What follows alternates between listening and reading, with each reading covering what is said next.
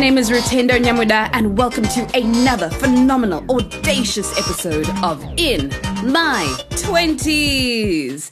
In my 20s. So while you're here, please don't forget to like, share, and subscribe. So it is officially October, and we are in Mental Health Awareness Month.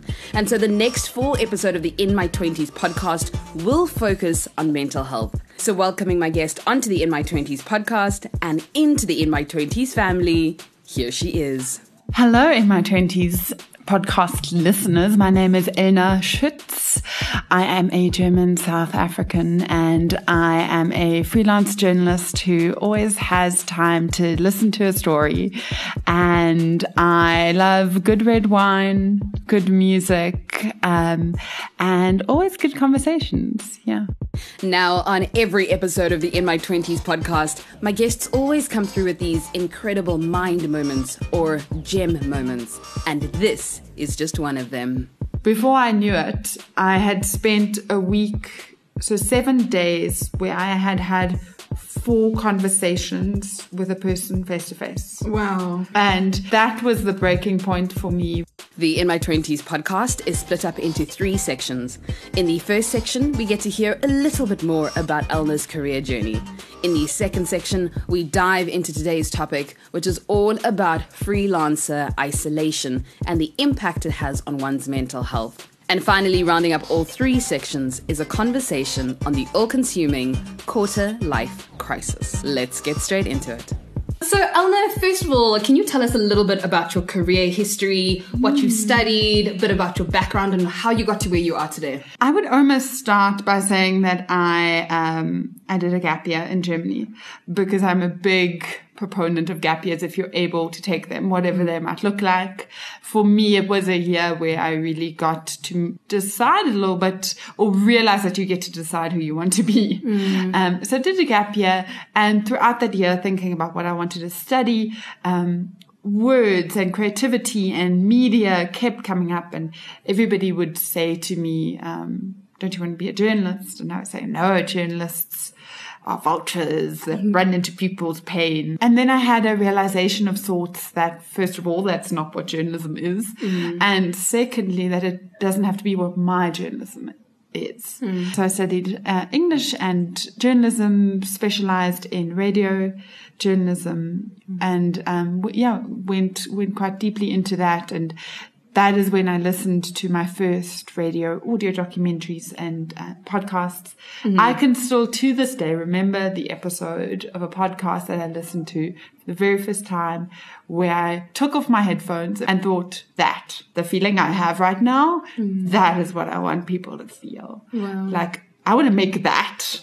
And I think a lot of creators have that one moment where they mm. walk into a building and they think, I want to make spaces like this. Or, mm. and for me, it was this podcast episode that was just the epitome of a great story. That's very interesting. I love that, you know, there was that moment. Because I do think, especially when it comes to creatives, you do have that moment. I, I remember watching an Oprah Winfrey interview with Paulo Coelho, and she said, um, Do you remember the moment where you awakened? And he was like, Yes. And he was like, I can tell you the date and time and what I was wearing. And it's kind of like, that's the moment your life changes. And for you, it was storytelling and and audio, and which is such a beautiful craft as well. Um, and so, what what is your kind of audio and craft journey? Because I know you're quite involved in um, both podcasting and radio. From Rhodes University, I went to Wits University this time as a staff member, and I worked on very specialist radio shows. Even in that job, I was doing live radio, but the kinds of live radio I was making mm. and the projects I was pursuing on the side um, for for the same company or for the university were always within narrative storytelling, longer form. So I have this desire for long form, intricate, where I'm sitting with hours and hours and hours of audio and I bring it down to the perfect five minutes. Wow. But then on the other hand, I am a total junkie for that second, the on air red light goes on and and I'm in studio sure. and the world is alive, you mm. know. So I, I have both of that, I think, in me. And um, as you very well know, and we'll we'll get to this in more detail, but I, at the end of last year, after a very long process, finally decided to go freelance, um, which was very much motivated for me by a new iteration of this desire to tell stories. I sort of realized that there were so many more stories in me that I wasn't entirely able or free to pursue. And I got to the point where I, I said, I have to take this chance. Tell me, when did you make the decision to go from full time employee number one to freelancing? I love that you asked that question because it is not a decision you sit down and just make one random Tuesday. Some people do, and obviously some people get forced into it. They lose their job or they can find a job, whatnot. But for me, it was a very, very long process that had been coming, I think, for quite a while, um, in, in terms of, am I happy at this job? Is it fulfilling me? If I wanted to go somewhere else, what would I want to go to?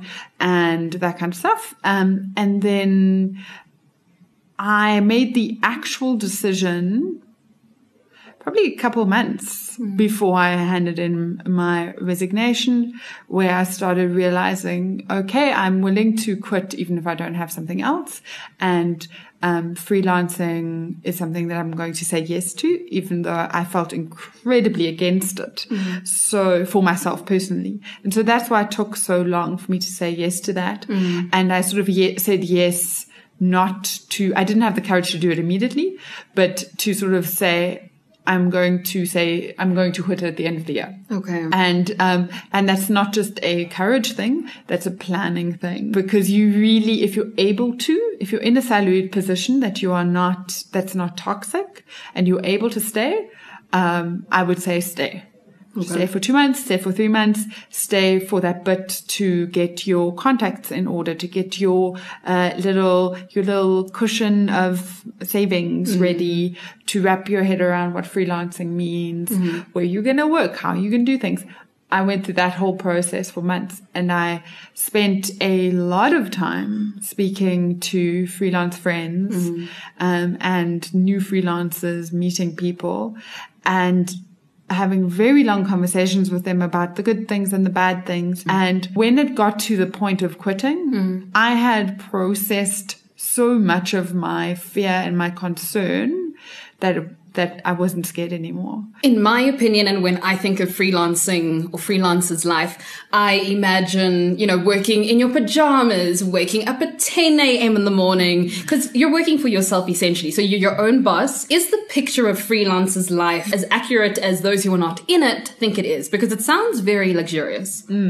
Let me tell you, you know that famous phrase, is a book with this title, um, wherever I go, there I am. Or wherever you go, there you are. That counts for freelancing too. If you have weaknesses in your job, personally, guess what? They're coming with you. Wow. But now you don't have a, a boss to check you. If you have strengths as, as a worker, if I can say that, those are coming with you. Um, and, and your particularities. So I am very adventurous. I'm very spontaneous, but I love systems that followed me um, and those kinds of things. So i say that to say there isn't just one picture. And part of the work that you do as a new freelancer is finding your own way. So i have freelance friends who work a very strict nine to five. They have systems. They work at home or they work in office. It's like an office job but it's for themselves. Then i have friends who one day they're up at 3 a.m. Next day they're up at 12. It's, it's completely, you know, out, out to sea. And, um, and now I'm somewhere in the middle. And so is it as idyllic? Um, some of it, yeah. Some of it, not that much. It's a very mixed, the best way I would describe it is that there's very high highs and low lows. Wow. And the average, the trick is getting the average between those to a good place. Okay. You mentioned something very interesting, which is the boss and reporting to someone. And I know a lot of my friends, and I've worked as well in many different companies, there is always this interesting about the person you work for, your manager. And sometimes people say they didn't leave their job because of the people, because usually the people are the reason you're able to sustain mm. being in the office from eight until five or longer. But sometimes it's the managers that are just so tough. And so people have this idea that if I either leave or just work for myself, it'll be easier. But there is so much security as well in working for someone because you know, regardless of how much work you do or don't do during that month, you're still going to get your salary come payday. Yeah. But for freelancers, in no work, no pay kind of a thing. Yes. So before I answer this, I am not speaking to you if you are in a toxic working environment. Mm-hmm. Um, that's a different situation. If you need to get out, just get out. like it's fine. Yeah. Not talking about that. Um, because what, what we're about to say, I think would be the worst thing for the person to hear. Um, I was worried about this because I had great colleagues. Um, I had an amazing working environment and I, um, I was aware of how much that sustained me, how happy it made me to be able to take that five minute break and joke with people and be in an environment and be in the city. And I knew that that was psychologically and emotionally, um, keeping me really happy um, and fulfilled. And I was extremely worried, with good reason, about losing that. And yet, it is true that uh, you you build your own network. Mm. I have. It took me a while, but I have a strong network of mentors, of friends, of people here and internationally of messaging boards I'm on and email lists and WhatsApp groups and Facebook groups. And I have all of these people I am constantly talking to, um, even you, Rutendo, I'll like send a quick message and be like, what do you think about this? Or I have people that I'm on a call with almost every day. Mm-hmm. Um, and so that kind of network I had to build myself. Mm. And I think that is so true for almost everything you're going to ask me about freelancing is yes, you have to build it yourself. Mm. That makes it hard, but that also makes it good. Okay. Right. Okay. And so, um, one other important thing to say about that is just because you don't have a boss doesn't mean you don't have clients. Mm. And in some ways, um, clients can be incredible, but clients can also be tough because mm. now it's all on you. You can't just, um, you know, you can't be rude to a client, none yes, of that. Yeah. Um, so, so yes, you, you do have a lot of freedom because you can let clients go. Mm. You can end relationships. Um, if you want to or if you have to. Okay. And so you spoke about the high highs and the low lows, mm. and I particularly want to focus on kind of the low side of things. Because when when the highs are there they're great. You've got the client you know they're paying you hopefully on time. You're you're you're managing your time. You're having coffees or cocktails at 2 p.m in the afternoon but you know maybe working until 3 a.m um, there is that positive side of it's my time. You can work remotely as well whether yes. you're in Cape Town or Joburg or New York or London. I have actually worked in my bikini in a heat wave with champagne in Barcelona before. and I just sat there. It was midnight yeah. on holiday and I'm working. Mm-hmm. Like, this is a pretty good life decision you've made here, girl. You're like, you did good. You did yeah. good. Freelancers 101. Yeah. Freelancers will unite in Barcelona. Um, but with that also comes the low lows. Um, in one of the discussions we had, you spoke about freelancer isolation, which is something that is very, very real. And with it actually being Mental Health Awareness Month, there are a lot of psychological impacts that isolation created by freelancing or working from home 24 7 and not seeing people kind of creates. Yes. Can you chat a little bit about your experience um, if you've had freelancer isolation? Mm, I remember us talking about this and it was in all of my reading before going freelancing and there's an article online about freelancing problems, I've probably read it. um, and this was the one that surprised me. A lot of these things about like five things you need to know mm. before you freelance. Uh, most of them I could see how they made sense. The isolation surprised me and was always top three. Mm. Um, what were the other two? Usually, uh, getting clients or like the ups and downs of, of money. Mm. Um, and the isolation surprised me and I was I thought I was aware of it beforehand, but it is one of those things, like a lot of mental health issues or things or challenges, that you can think about it a lot beforehand. That doesn't mean you will necessarily recognize it and handle it well when you're in it. Okay. So I, um, I've had times when it wasn't a problem at all, especially when I've had a semi-regular client that I can know, oh, this week, twice a week, I'm with this person, or every Tuesday I go in for a meeting or whatnot. But when that isn't the case, it can sneak up on you.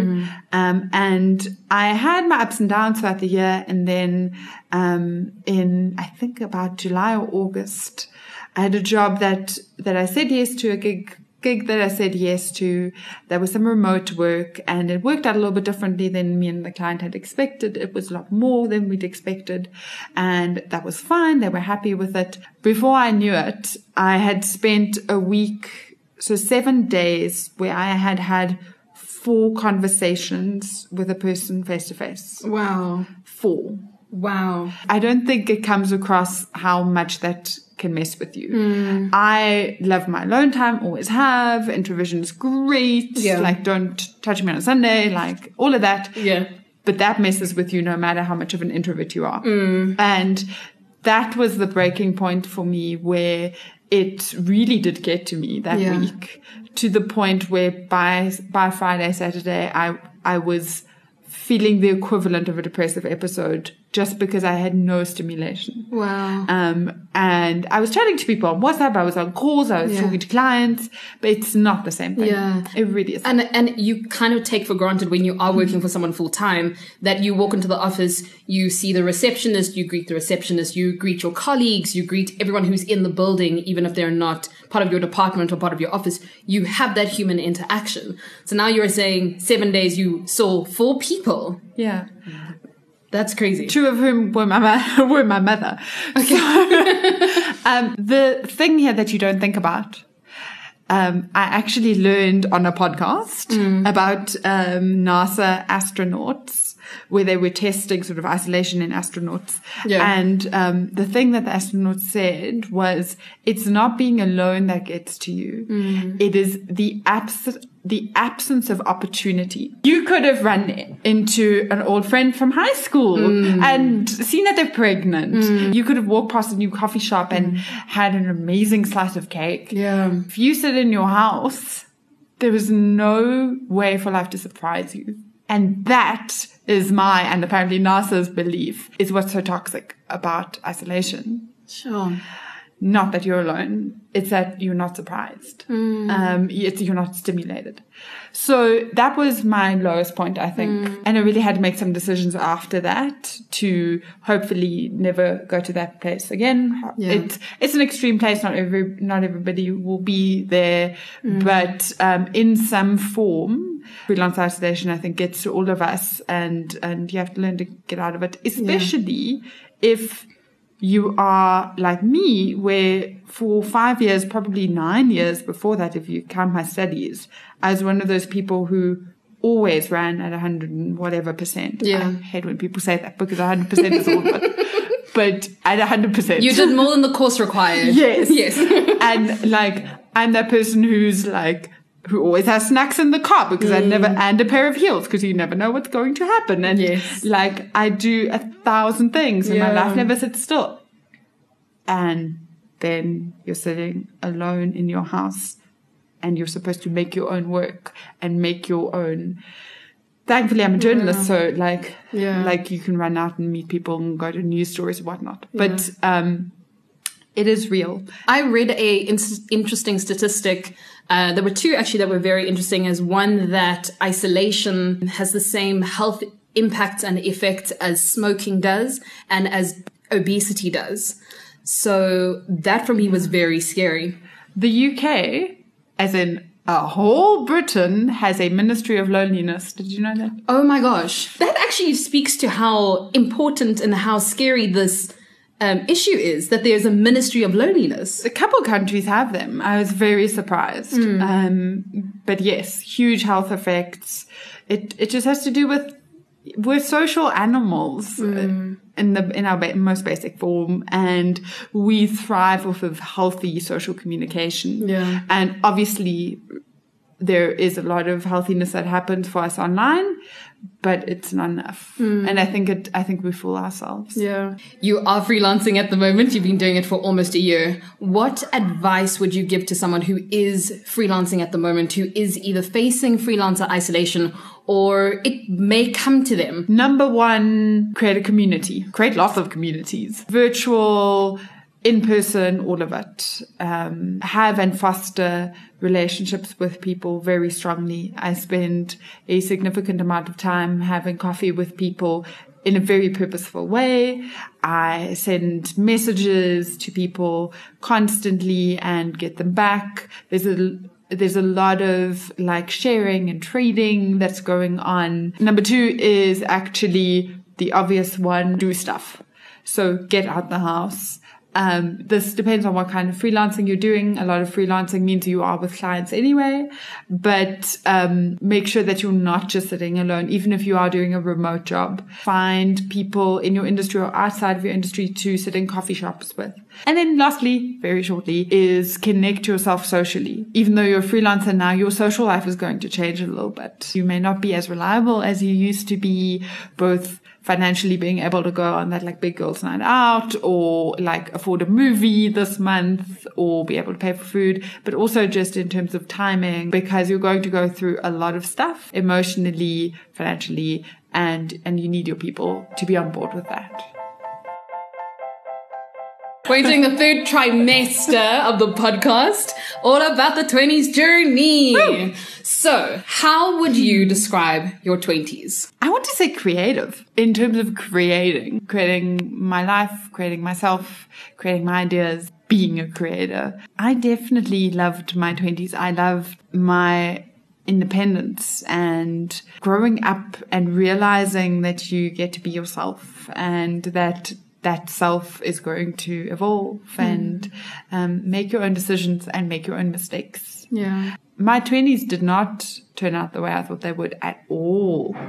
At all, but I think it has matured me. Sometimes I wonder whether I will become in my 30s this nomadic, creative traveler, person connected and helping people, all that stuff. I wonder whether I will become that person that I dreamed of when I was 18 in my 30s. And my 20s were actually the process of maturing myself there. Mm. I always find that the 20s journey, I mean, having spoken to quite a few people um, on the podcast is it's this beautiful self discovery phase, almost like the way that a, a caterpillar becomes a butterfly and that process of, you know, breaking through, unlearning, relearning, uh, self discovery, which I think is so fascinating and so beautiful. I love that you said that. I was writing this piece the other day um, that had this little bit in it that said, You are stardust, babe, squished in between ribs, constantly trying to find words for just how alive being human feels in a crazy bundle of constant becoming. Wow. And and that to me is a lot of what my 20s are like. Mm. Have you ever experienced the quarter life crisis? Ooh. And if you have, when was it and what was it? I think the times when I was in a job that was a perfectly fine job, there were so many things that were great, mm-hmm. but not really right for me at the time. Wanting things that didn't have a shape yet. And it's not just about doing the thing that changes or that releases you or whatever. It's not just about that thing. It's about realizing, identifying and working through your desires before you fulfill them. It's about either recognizing them or standing by them. Um, a part of that process is looking at truths that you have or or ideas that you have spoken over yourself um, saying i don't do this or i can't do this or i am not this kind of person um, out of fear not out of mm. and not out of lack of desire yeah um, and i think for a very long time i agreed with the world that being the second in charge right hand man back of the line support staff would be a great place for Elna to be. The problem is that's not what I want. Um, so, Elna, you have had a very interesting journey, very interesting career journey, very interesting life journey. What advice do you have for people in their 20s in general? Ooh. Um, I'm going to give you advice from a quote, one of my favorite quotes of all time by Ralph Waldo Emerson. It hangs in my bedroom and it has for many, many years. Um, he said, each man has his own courage, but is betrayed when he seeks in himself the courage of other people. And so my advice in your 20s is find your values, find your understanding of the world, ground yourself, but ultimately find your own courage. Thank you so much, Elna, for coming onto today's episode of the In My 20s podcast and sharing your personal journey of how you became a freelancer and also your experiences with freelancer isolation. I also want to thank you so much for sharing ways to combat freelancer isolation. You spoke about getting connected, you spoke about finding a mentor, and most importantly, you spoke about just getting out there. Make time to go to the gym, go for a walk, see friends, see family, your health relies on this. So we will catch you same time, same place, right here on In My 20s. In my 20s, in my 20s. How old are you? I am in my in my 20s. She's in her 20s. She's in her 20s. She's in her 20s. I am. She said she is in my. Oh, yeah, she is my 20s. She's in her 20s. Ease. She's in her 20s. Ease. She's in okay, bye.